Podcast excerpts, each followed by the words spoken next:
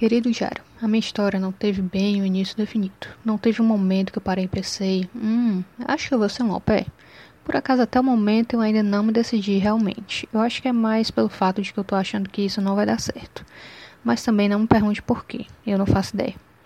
Desde muito tempo eu já tinha ouvido falar nesse lance de au pair. Eu buscava coisas a respeito, mas eu nunca fui realmente atrás de tentar.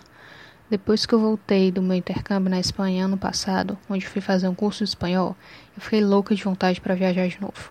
Mas eu não queria só viajar por viajar, sair passeando por aí. Eu queria que fosse mais do que isso. Eu queria ter uma experiência nova e diferente. E foi aí que eu voltei a pesquisar sobre o au pair. Fui vendo todos os programas das agências de intercâmbio aqui de Fortaleza. De cara eu gostei da CI. Não sei exatamente porquê. Aparentemente eu nunca sei, né?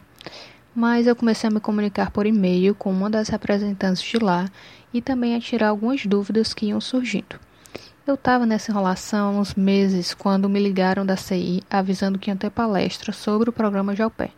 Então eu chamei uma amiga e a gente foi lá ver qual era dessa tal dessa palestra. Ver e ouvir tudo o que diziam lá só me fez ter mais vontade ainda de ir. A palestra foi ótima. Informaram sobre como é o programa em todos os países disponíveis eu quero ir para os Estados Unidos, mas sim também para a Holanda, a Áustria, França e Alemanha. Elas ainda entraram em contato por Skype com uma moça que foi seu pé recentemente e está nos Estados Unidos. Essa moça falou como estavam as coisas por lá e como funcionava tudo mais ou menos. Foi bem legal de ver. O próximo passo então é buscar complementar as horas de experiência com criança que o programa pede. Como eu sou professora de natação de criança, disseram que eu podia usar essas horas ensinando como experiência mas seria bom também ter conhecimento sobre o dia a dia das crianças. Então eu fui com a minha amiga em uma creche aqui perto de casa para saber se era possível fazer algum tipo de estágio por lá. Só que quem estava lá no momento não soube responder, então eu vou ter que aguardar a coordenadora do local me retornar.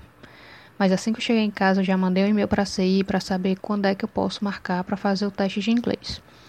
E por enquanto é só. Agora é esperar até conseguir marcar a data do teste e torcer para dar certo na creche. Vou te mantendo informada. Até mais.